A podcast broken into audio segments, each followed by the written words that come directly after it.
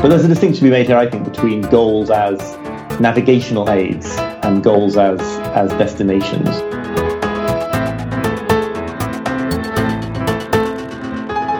Welcome to the On Wisdom podcast with Igor Grossman and Charles Cassidy. Over the next hour, we'll be dissecting the latest research from the emerging field of wisdom science. We will discuss what it means for each of us and for society in terms of reasoning and living more wisely in the 21st century. Thank you, listeners. We have just bust through the 10,000 download mark, and Igor celebrated this by sharing a GIF of a dog bouncing up and down on Twitter. So that was pretty exciting. Dog, nonetheless, it was a corgi. The Queen's dog. So it was actually a sort of international kind of doff of the cap to the British. I appreciate that. I didn't even realise that. Thank you, Igor. You're most welcome. So thank you very much, listeners, and we really appreciate that. Today is really exciting, actually, for me. I've been reading our guest's work for years now, and we have with us today Oliver Burkeman. And rather than me sort of do an unfair introduction, Oliver, could you just introduce yourself to the audience and sort of tell them a little bit about what you do? Sure, I'll give it a go. Thanks very much for inviting me on. I am a journalist and an author. I write a column in The Guardian Saturday weekend magazine with the title, "This Column Will Change Your Life," which I've spent many years now trying to persuade people is the joke and was always meant to be a joke. Right. But, I noticed it doesn't say "This column will change your life for the better." Right, or in a significant fashion. Right. I'm flattered that you've been reading me for years, but it always makes me feel slightly old as well to realise that I've been doing it for a while. I do other things, other sort of magazine type writing for The Guardian and elsewhere, and I wrote a book called The Antidote, Happiness for People Who Can't Stand Positive Thinking. I'm trying to write another book now that I can talk about, and I live in Brooklyn, New York, despite being British, I think is the only other salient fact. It's a very hip place to be. I mean, it sounds like the hippest place on the planet. Well, the part we live in is much more sort of, it's very families, you know, it's very people pushing toddlers in strollers, as do I on a very regular basis. So The Antidote was obviously, I want to talk about that a little bit in a moment. And so you're working on a new book, and I don't know how much you can talk about that, but we're going to try and encourage you to talk about some of that, leak some of that early. You heard it here first. It's not secret. It's just it's kind of hard to... I feel like my elevator pitch is very bad at the moment, but I'll give it a go. Well, you can try it out on us and see how we go. Yeah. Yeah. So I want to get started here with a question, Oliver. First of all, thank you so much for joining us today. Also from my side, you've written for The Guardian and other outlets for quite a while now. If you were to pick one or two most surprising, counterintuitive findings from your work, what would it be? Or not from your work, from the work that you've written about in your work. I take your point. It's what's been so striking to me is to see certain patterns emerge across different findings. And there is, I mean, we'll talk about it if you do want to talk about the book that I wrote, but that there are sort of two or three kind of master ideas that seem to arise from everything that I'm drawn to. It's not that I put those ideas into it, and it's not that it was sort of organized that way by the various scholars whose work I'm drawing on, but it just does seem to be what I seek out. I think one of these common threads is this idea of the ironic effect, just this general notion that there are lots of areas in life where, you know, if you try to do things very hard with your conscious will, you get the opposite result. It's kind of unintended consequences, but it's a very specific kind of unintended consequence, right? It is the opposite of your intention. So this is the idea that if you try really, really, really hard to be happy or to have fun or something like this, you're almost guaranteed to fail as a result of making the effort. And I do find this kind of recurring in all sorts of seemingly unrelated areas of research, of, you know, my own life, you know. So this is kind of largely what The Antidote was about. So it's this sort of idea of the backwards law, you know.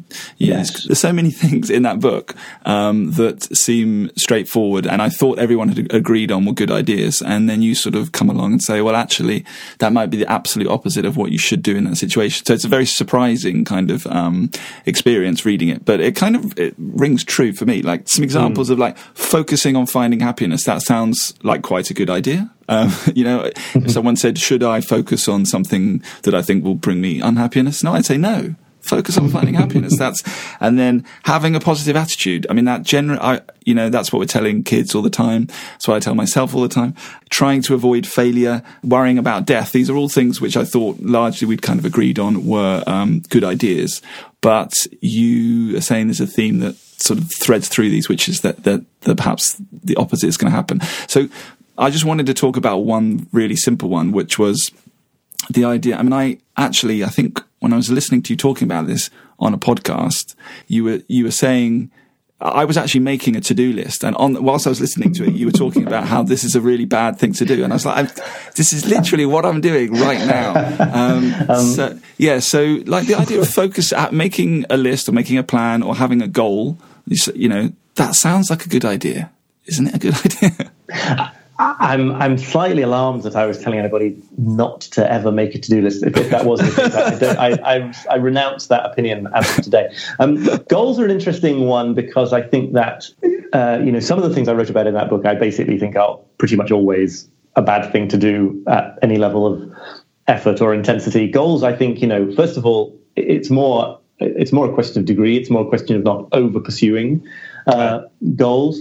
Apart from anything else, I think for some definition of the word goal, we can't help but be pursuing them all the time. And so it would be kind of futile to come out entirely against them.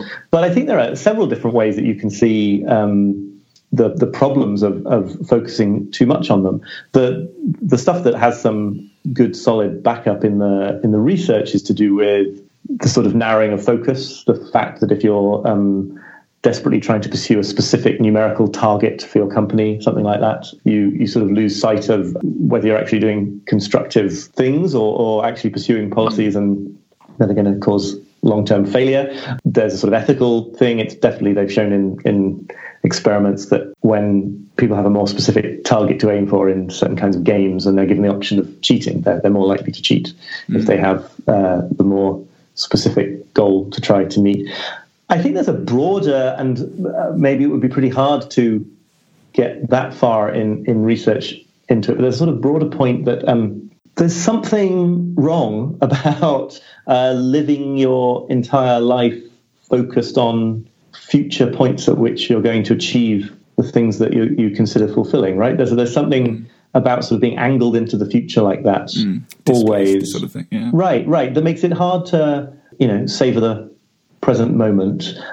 This is a sort of phenomenon of setting very strenuous goals for yourself, meeting them, and then feeling 1 minute's pleasure before you realize you have to set a whole bunch more. There's a distinction to be made here. I mean, tell me what you think, but there's a distinction to be made here, I think, between goals as navigational aids and goals as destinations. I think there's lots and lots of arguments against seeing the achievement of certain goals as like why you're doing anything you're doing. But when it comes to helping you select how you're going to spend today, I think there's nothing wrong in having a goal as a sort of organizing principle. Having a to-do list is okay, is what you're saying.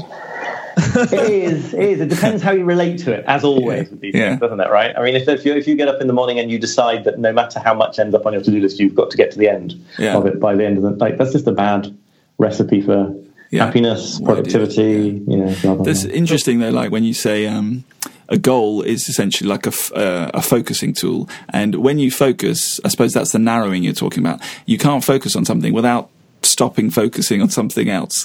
There's a cost with focus. Yes, absolutely. No, totally. And this is another sort of this idea of opportunity cost and the inevitability of tough choices. Maybe we'll come onto it. This is kind of part of what's in my in the book I'm trying to work on at the moment. Definitely a lot of the time it's just a question of being aware of those trade-offs rather than thinking that you could ever avoid them. Yeah, right.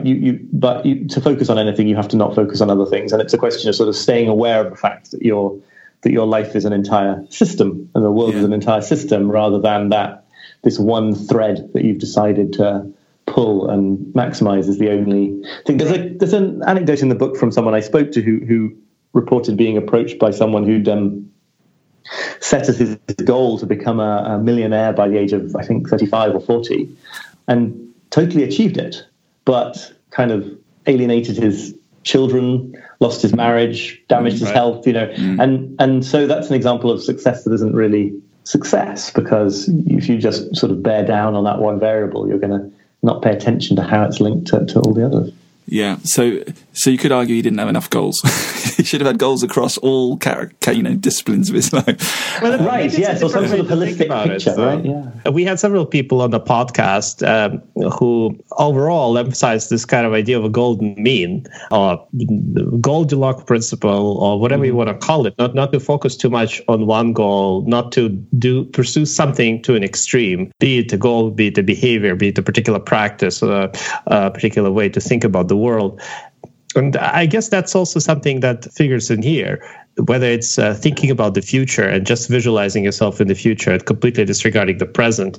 The same, of course, can apply to the opposite. If you just in the present moment never think about the future, then that can also be maladaptive in the pursuing goals, not having any plans, not having any sort of orientation. Just wake up in the morning, I'm just like going around. I mean, I guess we kind of have tools now that kind of remind us already so much about what to do, create so much structure that adding on an extra layer of control may be problematic. But in general, it seems to be that a lot of this discourse really ends up being about moderation. Yeah, I think that's totally right, and I think that the real question for me is like, what is the most likely way in the society in which we live that someone is likely to sort of go off too far towards one extreme? That's right. And it's certainly true that if somebody is so good at living perfectly in the moment and not anxiously worrying about the future, that you can envisage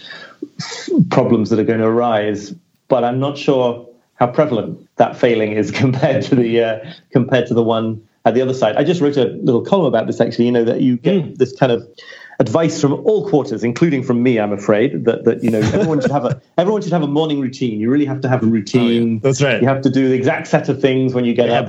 Write your to-do list. Yes, exactly. And then you have to and then maybe in the rest of the day as well, the most important thing is routine and rhythm.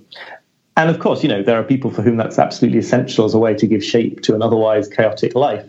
But in my experience, and I suspect most of the target market for this advice in the world, there's something to be said for loosening up a bit and being less dependent on incredibly rigid routines. My big sort of life experience in this facet of life as a result of becoming a parent a couple of years ago is learning to get things done when I can't completely impose rigidity on my schedule and have the perfect routine, and that's its own kind of power, to get better at that. That's interesting. So you say, I suppose, Igor, what you're saying is it's a balance between the two extremes, but Oliver, you're saying it's worth focusing the sort of discussion on the end that is likely to be more of a problem, and so probably the majority of us are more likely to be overly heavy on the routine side, because it's just how society works. You go to work at the same time, the same place. So in that case, whilst it is a balance between the two things, most people are probably likely to be erring on the side of routine. Couldn't have said it better myself. Yeah, and I also think there's like a psychological phenomenon where the advice that you're drawn to is like is the opposite of the advice that you need, right? So if you're a workaholic, you'll read books on productivity about how to do more and more stuff. You won't want to read books about how maybe you really need to reassess your relationship to work. And and on this as well, if you're already really good at creating the perfect routine, you'll be obsessed about making it even more perfect. I had one last question I wanted to ask you before we get into the current book project. It was when I was reading The Antidote, there's this great anecdote. I don't want to mix those words up. There's an anecdote in The Antidote about you riding on the tube and calling out before the stop, so the whole carriage could hear the name of the next tube stop. Now, as a fellow British person, I can't think of anything more embarrassing than humiliating myself on the tube. So could you tell us why on earth you were doing that? Because it sounds completely nuts, but there is obviously some sense to it. Yeah, sure. Well, I think there's some sense to it. I don't know. The idea comes from a psychotherapist called Albert Ellis, who I interviewed years ago, but who's since died, who's very elderly when I interviewed him. And he was one of the pioneers of one version of cognitive behavioral therapy. And he had this recommendation to people who were scared of embarrassment, which is something that most British people probably suffer from on some level, which was to go onto the New York City subway. I did it on the Underground because of where I was living at the time, and just speak out the names of the stations so that everyone could hear. Not even shout, you know, not do anything. That's what's so interesting to me about this this scenario is there's nothing about it that really justifies the degree of horror that it evokes. You're not picking fights with anyone, or, you know, you're kind of being helpful, really. Sounds quite a great good service. Anything. Yeah. And yet, to me, and clearly to you, and whenever I've spoken about this in front of audiences, and it's like it's universal, even in America, where people don't suffer from fear of embarrassment in the same way. Everyone's just writhing at the prospect of doing this, which is really weird. And that was kind of Albert Ellis's point. You know, you do it, and you bring reality into a head-on confrontation with your beliefs and expectations. And of course, what happens is that nobody really cares. Nothing. A couple of people look up at you like you might be crazy. Okay, fine, whatever. And you know this because you've almost certainly been on subway and underground carriages where somebody is doing something out of the ordinary. And, you know, as long as it's not something physically threatening, you just get on with your life. And so it's actually a really interesting form of, I mean, it's not quite the same logic as exposure therapy, as I understand it, but that's a sort of, might be a colloquial way of talking about it. And you sort of see that it was your beliefs about the situation that were making you so distressed, which is an ancient Stoic insight that was what Ellis was concerned to make people, interesting. Make people see. You've never been on the tube and had someone sitting opposite you calling out the name of the tube and think, this guy read my book. No, I haven't. But I've since come across some other things. There's something that's very popular in the sort of world of like Tim Ferriss and all those bio-productivity hackers who I'm sure you know about. I don't recall who originated this, but this is the idea of them going to buy a cup of coffee in a coffee shop and just very politely asking for a 10% discount when you're paying, which is another example of like that. I'm not even sure I could do that. No, that's even worse than the tube. I know, but you're not, you know, not demanding, not being rude. Just if they say no, you just pay anyway. You know, nothing. There's no confrontation here. But it's just like the kind of presumptuousness, tolerating your own negative reactions to that thought is so. I don't know if they were doing this when you were living here, but there's a coffee chain in the UK called Pret-a-Manger, which maybe you're both familiar with. Now they have this policy where they're allowed to give coffees for free if they want to, a certain number a day. Okay, right. So if you go in and they kind of like you and it's a nice sort of rapport, they might give you a free coffee. Now, being kind of weird and British, that has actually made me be far less polite to people working in Pret-a-Manger, because my greatest fear is that they think I'm being nice to them to get a free coffee. So it's actually completely counterproductive. So what I actually do is I'm really rude until I've paid. And then I'm like, right, now we can talk. No, I totally empathize with that. I feel like I'm always thrown into these kinds of situations where it's backfiring because of Britishness. I don't know if that would bug me that much. I mean, the cultural norm violation is one thing, but if you have a purpose of getting a discount, that seems like that licenses you to do more. I do wonder though, like if you're in a coffee shop, sometimes if you go to a nice cafe, for instance, somewhere in Williamsburg, and they would say, if you don't like this coffee, we can make it again. And it's like, I never done that. Even it was like the worst brew that I get. I would never do that because it's like that's a step that I would not cross. Even though, I mean, they even say that you can do that, right? Right, yeah. They're not going to care. Like, that's the thing. It's always like part of this is the spotlight effect, right? All of this is this idea that this notion that the whole world is thinking primarily about you and your problems any time, which as soon as you say it out loud, you realize, or you ought to realize, is preposterous. They're thinking about their own problems. So. Yeah, but there's also a little bit about the social expectations and the lack of comfort when you violate those expectations. I mean, what you realize is that nobody cares as long as everything is kind of safe and you don't hurt other people. But I think to me that is a slightly different issue than just the spotlight effect on its own, which is more about you feeling that you're constantly monitored by others. I want to switch now from this to a related topic, we already talked a little bit about the productivity. And we talked about the to-do list, and I was really fascinated by this inbox zero point that you were making in some of your writing. For those readers and listeners maybe of our podcast who are not familiar with that, there's this idea that you should always keep your email box at zero. And there's a system discussed by Merlin Mann, and it seems like it was popular at the beginning, but you think it's counterproductive. And you're right about that. So can you elaborate a little bit on that? Why do you think this type of approach is counterproductive? I personally want to know, because I didn't even know about Merlin Mann until I started reading about it in your column. But I kind of intuitively did that, I guess. I tried to keep it at zero. Again, I don't think that it can't possibly work. And I also think it's very important to say it. Merlin Mann, I don't think, would sign up to most of the manifestations of Inbox Zero that was turned into. He has made some really great contributions to sort of thinking about this stuff seriously. And in fact, he turned away from Inbox Zero almost precisely for this reason. It's not about, in the original formulation, it isn't about sitting on your email, you know, all day long, zapping away any emails that crops up. It's more just about this idea that the default state to which your inbox should return should be empty. And I, to this day, to some extent, practice that. Right, you know, things should not be hanging around in your inbox as partly a filing system, partly a to-do list, partly a memorabilia file of nice things that people have sent you. That these should be given their own, places in your system.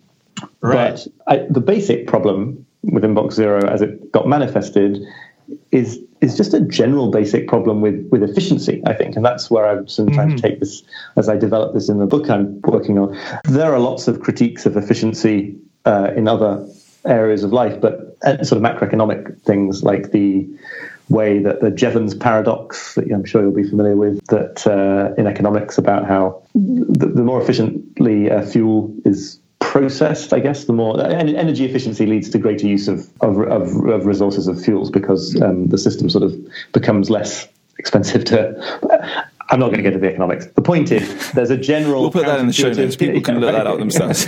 Yeah, there's a general, again, counterintuitive, ironic consequence to efficiency improvements, which is that they can, in the case of personal efficiency, make you busier and make your life fill up with more junk and and less meaningful stuff. So the obvious thing about email, and I've been there and done this, is that if you get really, really efficient at processing your email, you get a lot more email. It's not rocket science. It's just that you respond to emails much more reliably, and often those responses trigger new responses that you have to then reply to. You get a reputation in your office or wherever it is for being a responsive person who will give you a quick reply if you email them, so people do.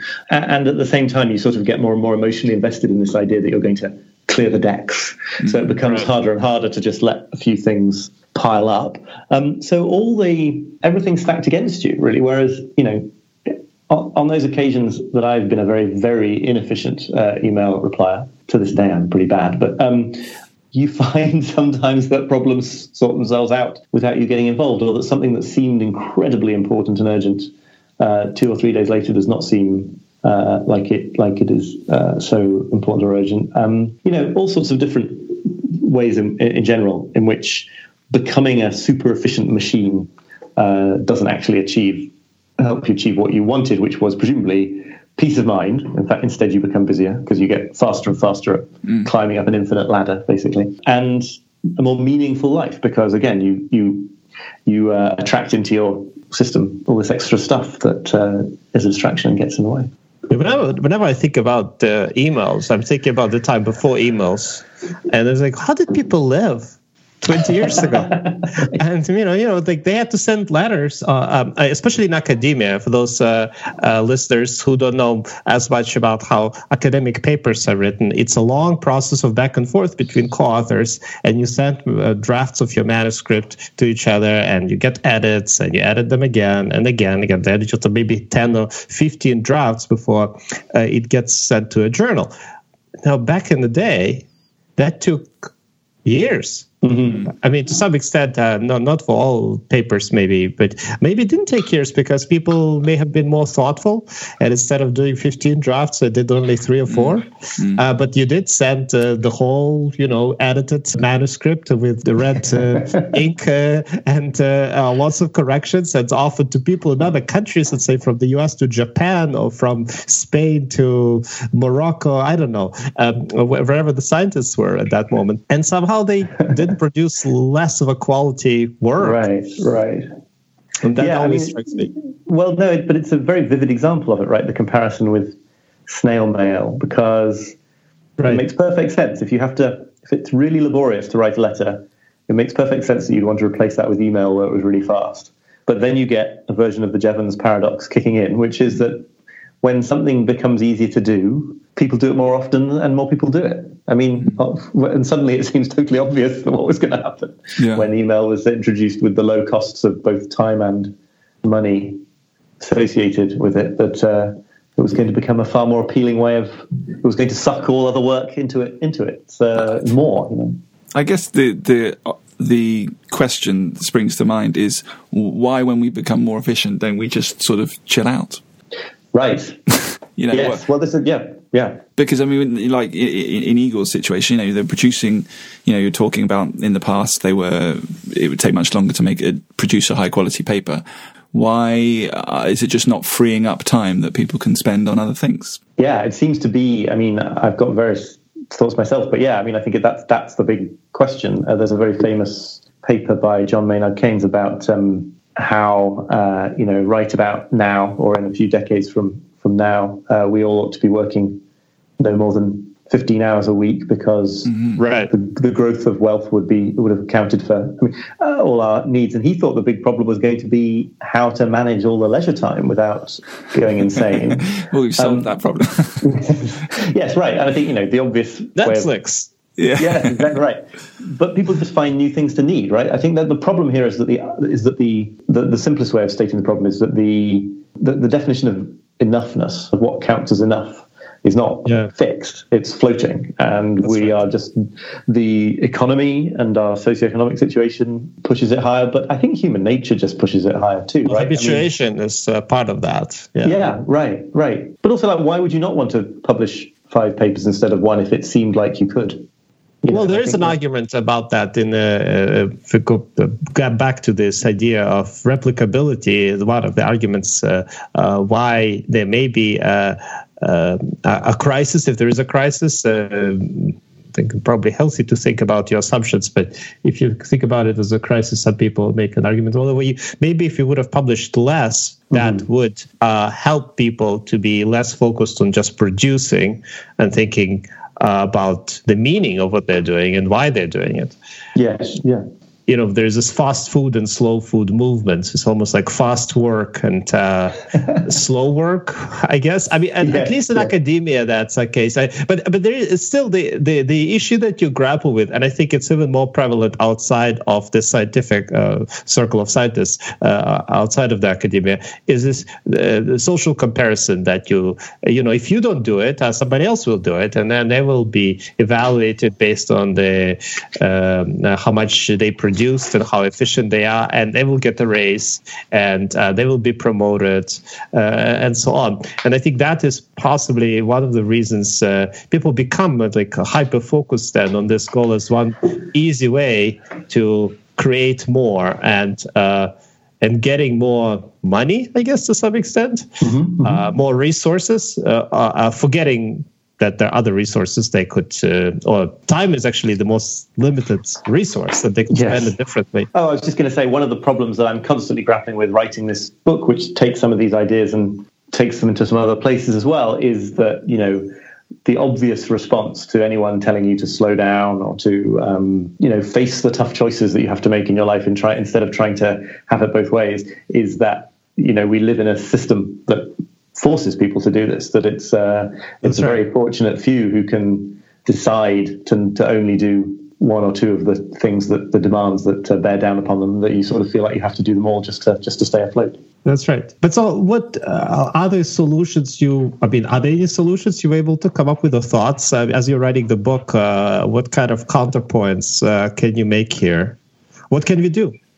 I think the thing you have to do is, I think it's about a shift in perspective, right? So it's about confronting the hard truth. It's about sort of seeing what it really means to have finite amount of time, finite amount of energy, attention, and recognizing that you're already always making tough choices. This is where I get a little bit existentialist and try to understand Heidegger in order to communicate what he was trying to say. Let's maybe not go there, but this idea that the difference is between stumbling blindly along in the hope that you're somehow going to get it all done, that you're going to never have to make any trade-offs or sacrifices, while actually making them all the time, versus being much more conscious of that. And I think that, you know, there's quite a long standing philosophical idea in philosophy that it is the confrontation that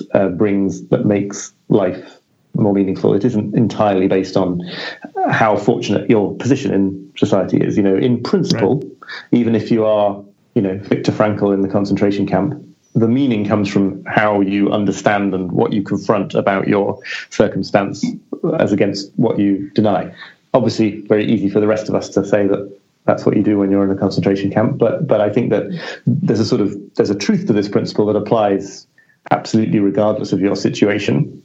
Right. And then it's going to be a lot easier to implement if you're in a relatively fortunate situation. Whenever I think about, for instance, wisdom, and we'll get to that in a second, I think of this meaning and reasoning strategies to become more mindful about the reality. But that's effortful. That costs you resources. And I think humans like this misers. We don't really like if you don't have to, we don't do it. Right, because that's how we. Some people say that's how we evolved. That we have to be. We try to be cost efficient to preserve energy. Or maybe we are just lazy. So like constantly being mindful and aware also has a cost, right? Yeah. Well, it's a really big problem for anyone saying become conscious of your situation so that you can see your limited resources, because you need some of those resources to become conscious. I think, you know, in my wildest dreams, and I'm not really claiming this is going to be the case, but, you know, a book like this, if it really works perfectly, can just sort of jolt people's perspective in a way that is relatively lasting and does not require them to put half of their energy into just keeping it in mind. That it sort of there can be a kind of an epiphany. I've certainly had them reading some of the authors and thinkers that I'm, you know, channeling in this book, and that would be my sort of greatest ambition for it, I think. Do we know the title of this book, or is that top secret? No, the working title is 4,000 Weeks, because that is a roughly 80-year life expressed in weeks. That's quite chilling. Yeah, I'm slightly concerned that it might stop people wanting to buy it. It's too terrifying. So that might change. Big smiley face to sort of counterpoint it, and you'd be fine. I wanted to go. It's kind of last thing I really want to pick your brain on is just sort of trying to get at the what ties together some of the things you look at now, like, so this, we've just been speaking about busyness, right? And so you wrote a piece for The Guardian about time management and how it's ruining our lives. So that sounds like a fairly sort of functional, you know, it's going to be about email. It might be about, you know, don't write a to-do list, or it might use some sort of functional things. But this is how your article starts. It starts with, the eternal struggle to live meaningfully in the face of death entered its newest phase on Monday in the summer of 2007. So that kind of just gives listeners a sense of, you're not really dealing with things like email here. You're thinking about much broader, bigger ideas about kind of, well, it's the title of the book you're talking about. So that's the length of a life, essentially. So you're always sort of zooming out to these really big fundamental ideas about how we are limited. And a lot of this ties in with the idea of, you know, wisdom. You know, we have to accept our limitations. We have to sort of be intellectually humble. I guess what I'm interested in is, Was there a moment when you went, this is sort of my theme? Or did you, you know, battle to shave off the unnecessaries and decide that this is what you're going to focus on? Because there's definitely a theme there, isn't there? And how did that emerge? Oh, it's such a great and sort of flattering question. I don't know that I can give a coherent answer to it. I've certainly never consciously sat down and decided I was going to focus on one terrain and not another. I mean, I think the origins of this for me are in just, you know, a natural tendency towards generalism and not wanting to, which, by the way, is a good reason to be a journalist and I think a good reason to focus on psychology, because they're all slightly sort of cheating ways of pretending that you do one specific thing while continuing to do all of them. And then I think I've just sort of discovered, if it doesn't sound immodest, I guess that whatever I'm bringing to the party, I think, is this kind of interest in or ability at connecting the everyday stuff to these big themes. I don't claim, you know, to be a philosopher who can penetrate the big themes in a sort of original way myself, and I don't claim to be an experimental social psychologist who is discovering the objective truth about how the practical stuff works. But I think that sort of bridging has always been really... I've always really liked it, and that introduction that you read out is, I mean, hopefully when you read the end of that paragraph, it's kind of funny that to sort of start off talking about the meaning of life and end talking about inboxes, but it's that kind of on the one hand, it's kind of funny to be talking about the meaning of life in the context of email. On the other hand, like that's where the meaning of life is felt, or its absence is felt. Yeah, and I'm acutely aware that, especially the book I'm writing, but also a lot of the other stuff I write, I am sort of basically just trying to write about the meaning of life. And I know it sounds very, on the one hand, it sounds ridiculous. You know, why would you do that? But on the other hand, I'm not quite sure why you would do anything else. So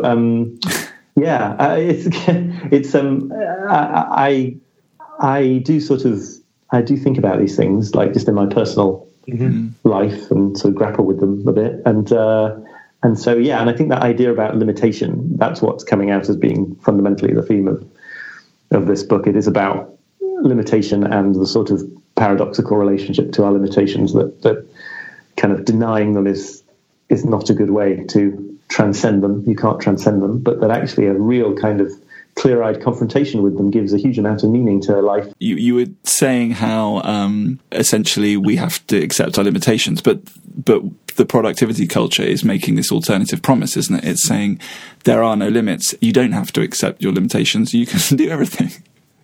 Right. Yes. Exactly. Sometimes explicitly, and more often implicitly, it's this idea that it's efficiency and productivity as an alternative, as an apparent alternative to confronting the truth about the trade-offs that you're going to have to make. And it's not only impossible and a sort of, you know, and therefore not a good idea to pursue it, but it has the opposite effect, because you postpone, it encourages you to postpone this question of, like, do I want to be doing this particular task, working in this particular job, being in this particular relationship? If you sort of think that you'll always get to do it all. There's a quote from Wendell Berry, the environmentalist and author that I use in this book, which is that people who think there'll always be more time later never make the most of anything, which is, I think, sort of sums it up for me pretty nicely. Do you think people that believe that they will have another life after they die have a different relationship to sort of time management and productivity? And is it's like, well, you know, they don't feel that sense of kind of... limitation because they think they're going to be around longer. This is a really interesting thing I've been thinking about recently a little bit. I have been reading some writing from religious background, and you know, it makes sense, right? You would assume that if you believed in eternal life, that you would just see all this as a kind of a dress rehearsal. It doesn't matter that much, or at least, you know, you can just do what you can with this life because the real thing is coming. I believe that has been something that people have believed in a widespread way at various points in history. What I keep encountering in the stuff that I am reading, which I think is, I mean, there's some Buddhist stuff, but I'm really thinking more relevantly here, I think, about writing from a Christian background, primarily, is a real confrontation with finitude and limitation, and a kind of putting aside whether you can believe certain doctrines from a given faith, just a generally very salutary kind of focus on the sort of inevitable frailty of human life, which I guess, is drawn partly as a contrast with eternal life and with a contrast with the divine. I keep waiting to run into one of these writers who's a Franciscan monk or brought up in a Christian tradition, or someone telling me that, because you're going to live forever, you don't need to worry. But actually, no, what they're all usually talking about is, we are trying to outrun our limitations, and they would say that one of the great benefits of religion, maybe the great benefit, is as a kind of birth in which, or a port where we can all take refuge and be valued and seen as worthy regardless of our limitations. Now, whether that's the answer to limitation that you want to go for, I think you can't deny that it takes the limitations seriously rather than pretending otherwise. So, I don't know where I'm at all that. It's interesting because it could be also these are two different parallel questions that can coexist. I don't necessarily see the contradiction here, in the sense that there's one issue. I mean, imagine you you see that there is limitation to what you're doing, and you want to be, on one hand, programmatically efficient. You counter it by becoming efficient by using some tools, either external devices or some training-based tools. At the same time, independent of the goal that you try to achieve in the moment, you may or may not be thinking about the bigger picture in life and the meaning that your life has. And I guess, I can see how this kind of compensatory mechanism to account for limitation, which is what some of the efficiency strategies are about, is something that can coexist with the idea of having greater purpose, greater meaning, reevaluation of if your job is the right thing for you or not. Yeah. And I can also see how those things, you may have one but not have another. I mean, they seem to be completely orthogonal, in my opinion. I mean, I think, I don't know if this is exactly what you're saying, tell me, but it makes me think, in a very mundane sense, I think it would be worth pointing out that, I'm not saying in this book, and I don't think any of us are saying that there are never any useful efficiency improvements that you can make to a life, to a system, to a society. It's to do with the nature of the investment in it. It's to do with what it's facilitating psychologically. And always when I'm writing about this stuff, there's a little voice in me thinking, like, I hope this is lots of people's screw up and not just mine. Does anyone else think this? I'm pretty confident when I look around at productivity culture that it is not just me that is using this as a sort of or has used this as a kind of to facilitate denial. I'm fairly confident that that's very widespread. But yes, I think that anything that and it probably goes back to the stuff in The Antidote too, right? I mean, there are probably ways that a person who has a completely different and super healthy perspective on all this stuff can relate to all the practices that I criticize in a fruitful way. But the ones that I was suggesting in that book are for all the people who've tried that and want to do something else. Yeah.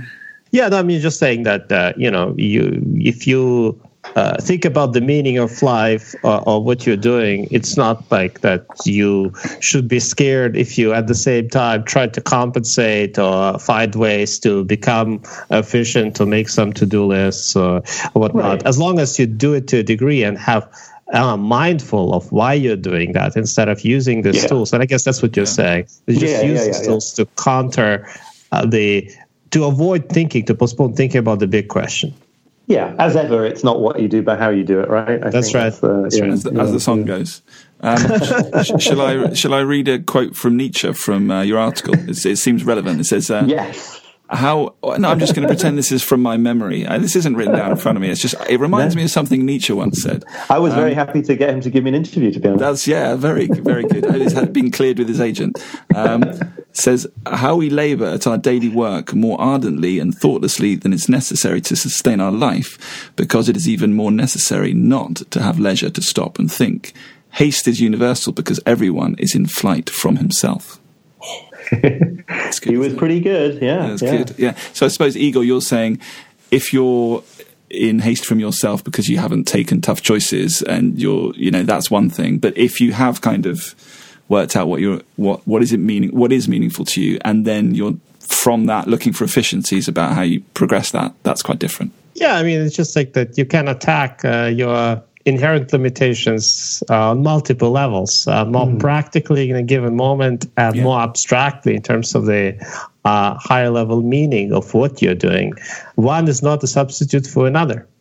Right, and I would only say that I think that actually, you know, to pursue efficiency within those bounds is not to attack your limitations. It's to take full account of them and maneuver well within your room for maneuver. Right. And absolutely. Yeah. So here's another question: do you think your column changed people's lives? I mean, in other words, what kind of reactions? I mean, this sounds like yes, of course.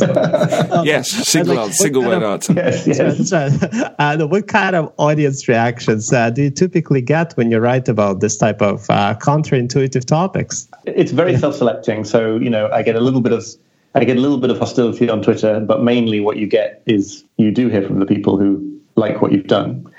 So that caveat is just to say that I'm not, you know, maybe there are swathes of people who really hate it, but still. But it's too lazy to do anything about it. Well, yes, exactly. Are we just about to have a culture where they don't feel obliged to abuse me for that? Yeah. For that fact, I do receive quite a lot of email that is really sort of, you know, means a huge amount to me because it's in those one-to-one communications that that you do feel that you're not just writing things and sending them out into the ether. I think the most common kind of response is not, oh, wow, I'd never thought about this before, and you, a genius and a guru, have opened my eyes. I think the primary response is like, yeah, this is what I've been saying for ages, and like and it's nice to see it expressed in the way that you expressed it. So I think, you know, it's usually a process of resonating with people that leads to these positive reactions, not of sort of dropping wisdom on their heads. Right. And for me too, that's always been a very powerful thing, you know, reading somebody who clarifies something that I had been sort of stumbling my own way towards. I will say, just because it's been so moving and wonderful, I don't want to imply that this is the kind of thing that happens in my email inbox on a daily basis, but I have sometimes heard from people who read the book who, and this is fascinating to me, it's fascinating about how ideas work and how communication works, because I've heard from some people who have been helped or given solace or a bit more direction or something from what I've written in the midst of personal crises and tragedies. Wow. But this is the crucial point, where I'm pretty sure if I was going through that crisis or tragedy, I would be useless. Like, I don't think this is because... Yeah. I'm a great person and they are getting a little bit of my aura when they read the book. I think it is like these ideas drawn from philosophers for millennia and, you know, writers and poets and all the people I'm quoting in the book, like these ideas have like a power of their own. And there's something incredibly fulfilling to be able to pass it on to people who need it. Again, in ways that people who I suspect are vastly more mentally strong than I am, and that just says something very interesting to me about the sort of freestanding power of good ideas as opposed to individual authors of them or communicators of them. But it also sort of talks about access and translation, doesn't it? Because if you're pulling an idea from Seneca or something and you're putting into a column that someone might read, you know, over their coffee on Saturday morning, you know, that's where you come in. Yeah, no, exactly. It's that sort of bridging messenger, whatever. Yes, absolutely. And I mean, I think that's the one thing that I can do. So it's very heartwarming and exhilarating when you get a sense that it worked. We talked a little bit about alluded to possible cultural differences, Americans, UK audience. Have you noticed any differences in reactions you may have received, given that, you know, like a lot of people in North America now read The Guardian? Yeah. So any differences in type of responses you receive from them? Yeah, a little bit. I mean, certainly with the book, you tended to get very, very fervent reactions in a positive way from Americans, not because precisely because this culture is so dominated by sort of positive thinking. That's right. You know, it was never going to be a book read by the majority of Americans, but the people who found it were going to feel passionate about that perspective. More generally, I just think, you know, everything is more extreme here. I mean, this is not a remotely original thing to say, but so if you're writing about the sort of insanity of hyper work culture and of productivity right. and all these things, you know, it's going to be being felt, I think, a little bit more here in general than back home in the UK. Not that it isn't there. So, you know, on the one hand, you have to be a little bit careful not to be. If I hope to write for both these audiences and audiences further afield, so I don't want to make it sort of to pick up on problems that are only problems in you know, New York, San Francisco, and Washington DC or whatever. But I think, you know, you do see things in slightly more extreme terms. I also think it's very useful for me to be slightly at an angle to the culture. You know, I think it's kind of useful to be just a little. I mean, you know, one is not very much of a foreigner as a Brit in Park Slope, Brooklyn, but to a small degree, you know, you're slightly there's a slight friction there, which I think can be quite useful. Yeah, I'm more of an observer. So you mentioned today before we started our podcast that you also have a new piece coming out in The Guardian. Maybe you can tell us a little bit more about what this part is about. I think it connects nicely to some of the topics we talked about earlier. Sure, I'll give it a go. The headline of this piece is How the News Took Over Reality. And I'm trying to get at this phenomenon, which I think seems to have colonized the brains of, I don't think necessarily the majority of people, but lots of people I know, and to some extent myself. Maybe you guys, you can tell me. Oh, absolutely. Okay, good. Which is this idea that, like, that the world of the news is somehow more real. It becomes the center of gravity of more people's lives, you know, so that it's sort of more real to them than their neighborhoods and families and friends and work. And you sort of spend, you know, half the day on social media psychologically identifying with this world of sort of colossal dramas. A lot of this is kind of post-2016, right? It's because we do feel now like we're living through history. And this notion arises that you have a kind of almost, if you're privileged enough to not have had your life completely ruined by the various forces sweeping through the world, you have a sort of moral obligation to agonize and emote and post on.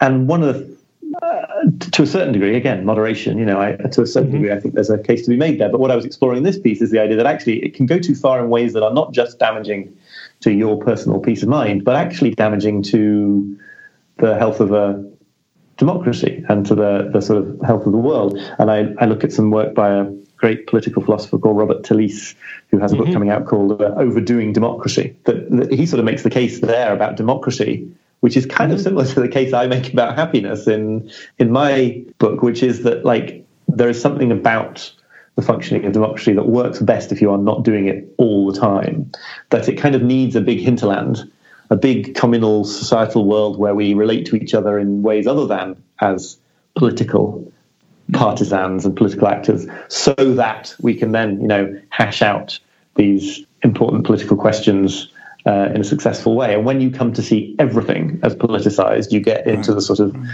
culture war situation that it feels like we're in now, where everybody's defined entirely by their politics. And, you know, I can tell you every political position of the person standing behind me in the line at the artisanal coffee shop in Brooklyn, because they're standing in line at an artisanal coffee shop in Brooklyn. Yeah. And this is a problem. This is a problem. Yeah. Yes. I thought one way to counter that is to make a big noise. One way to counter this sort of harsh tribalism is... This is Trump's idea to make a big noise. Wait, no, I haven't finished that sentence. Don't edit. Don't make the cut there. To make a big noise when you agree with an opinion which is outside your tribal group. And obviously that's hard, and there's all sorts of pressures to not do that. But it's almost like, rather than that, seems like a duty that we all really have. Like, if someone from the opposite sides has an idea that you think is a good one, I think we owe it to everyone to make a big stink about it. Because, and I know it's difficult to do, but that, I don't know, that feels like that could be a step towards this harsh separating into these distinct tribes. Because, you know, I will, even on topics that I haven't really thought about, I have a list of topics that belong, you know, of policies that belong to the party that I vote for, and I just go with them rather than me thinking through each individual policy, and it means there's no kind of meaningful dialogue. So I think I'm trying to make the effort. It's not easy because everyone who you like and care about looks at you strangely when you do that, obviously, which is why we don't do it. But I think that's got to be helpful. I think it has, and I don't want to dissuade you. The thing that I'm going to say that is kind of maybe a slight pushback against that, I'm now really parroting Robert Talisse. I don't want to take credit for this idea myself, but yeah, I think what he would say here is that in a way what we need to do is not so much, you know, one of the things people say a lot about getting over our partisan divides is that we need to have conversations with people from the other side, and, you know, Brexiteers right. need to talk to Remainers, and Trumpists need to talk to members of the Democratic, you know, hashtag resistance on Twitter and all these things. Mm. And that's a little bit related to what you're saying, you know, that sort of crossing of a divide. I know it's not exactly the same. And he actually says, like, well, actually what we need to do, I don't think he disputes that, but what he would say we need to do as well is to spend time with people where politics just doesn't enter into the discussion at all, right? Mm-hmm. So can you go to the football match where you just have no idea whether the people to your left or right are Remainers or Brexiteers? Can you participate in parts of the Twitter community where you're so completely focused on talking about, you know, Doctor Who that you just don't, you just don't know. And of course, part of the problem with what's happened to the sort of sorting of society is that that's quite hard to do. Like, actually, if you go and seek out a whole bunch of people talking about Doctor Who, they probably do okay on politics. But if you can sort of that idea, and that's what we used to have, right? In neighbourhoods, your friendship with the elderly gent down the road or whatever was not based on having conducted a full audit of all his positions, and he probably had one or two pretty bad ones, but it just didn't come up, and that's useful for it not to come up all the time. And in fact, it was sort of impolite, wasn't it? It used to be, don't talk about religion and politics. That's all we talk about. Yes, exactly. Yeah. It actually reminds me, in philosophy, actually more in sociology, there's this distinction, goes back to 19th century German sociologist Tönnies, Ferdinand Tönnies, who talked about Gemeinschaft and Gesellschaft as a societal, civic society and communal society. And Putnam, one of the sociologist, political scientist from Harvard, has made this case in the 20th century that we have this decline of communal groups. So we don't have those groups anymore where you can talk about sports, or you can just with people of possibly different background, where your identity is defined more in terms of the activity that you're doing on your neighborhood and not necessarily about your political arena. It's like there's a much more focus on your individualism, if you want, and who you are, and it's sort of you define every single action in terms of who you are. Like, there's a dramatic increase in individualism over the course of the 20th century that happened in the US and many other countries. So maybe that's part of this. I feel like that's totally right. I mean, the challenge is that often I think is just the geographical thing, right? I mean, I made a very conscious decision to sort of embed more in my community a few years ago after sort of living with one foot out the door for a long time, and I love it. I belong to a community choir here that is an amazing mixing, what's the phrase? Melting pot of ages and walks of life, and to a certain extent ethnicity. And yet, I bet that I can tell you, I do not think there are very many Republican voters in that space. Yeah. So, you know, it's actually really hard because of where we live now to do this. Take some thought, because we have sort of sorted ourselves physically into these groups. Yeah, but I think you're totally right. I mean, about what we need to do. Just a question of how.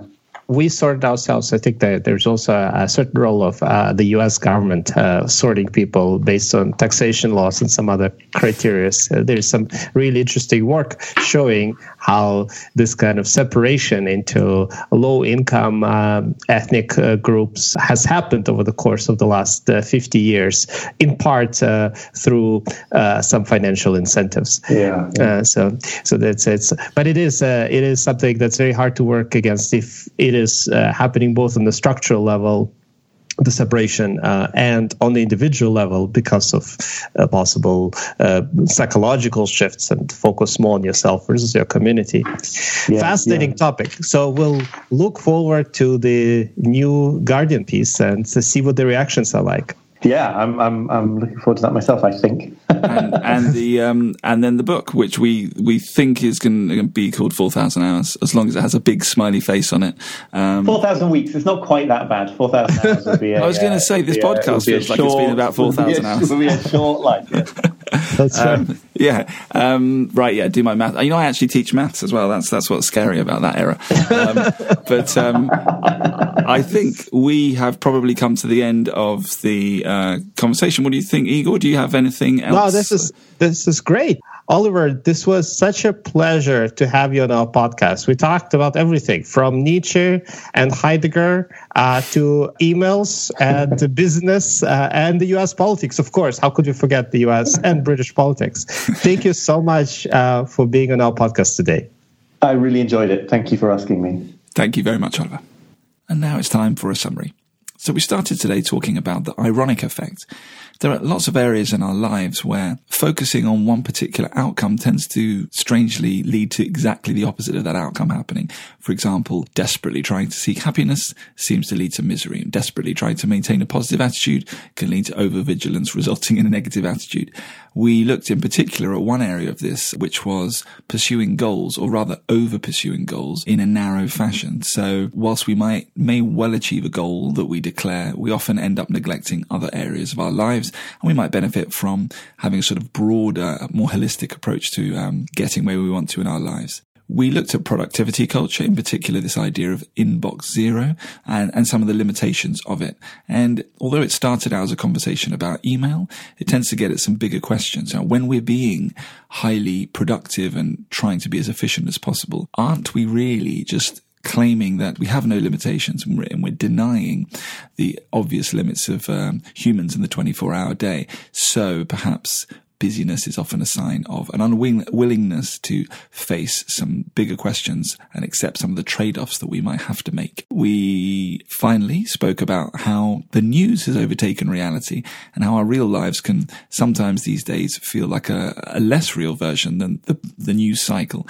And we've somehow been obliged to become solely political animals. One of the potential solutions of this that we discussed was engaging with other people in a completely apolitical fashion. Maybe it's joining a choir, maybe it's a football team, where we can begin to see each other as more human, reach towards a shared humanity, and not limit ourselves to only seeing others as members of a different political tribe. Stay tuned, and please rate us on iTunes, and we look forward to speaking to you next time.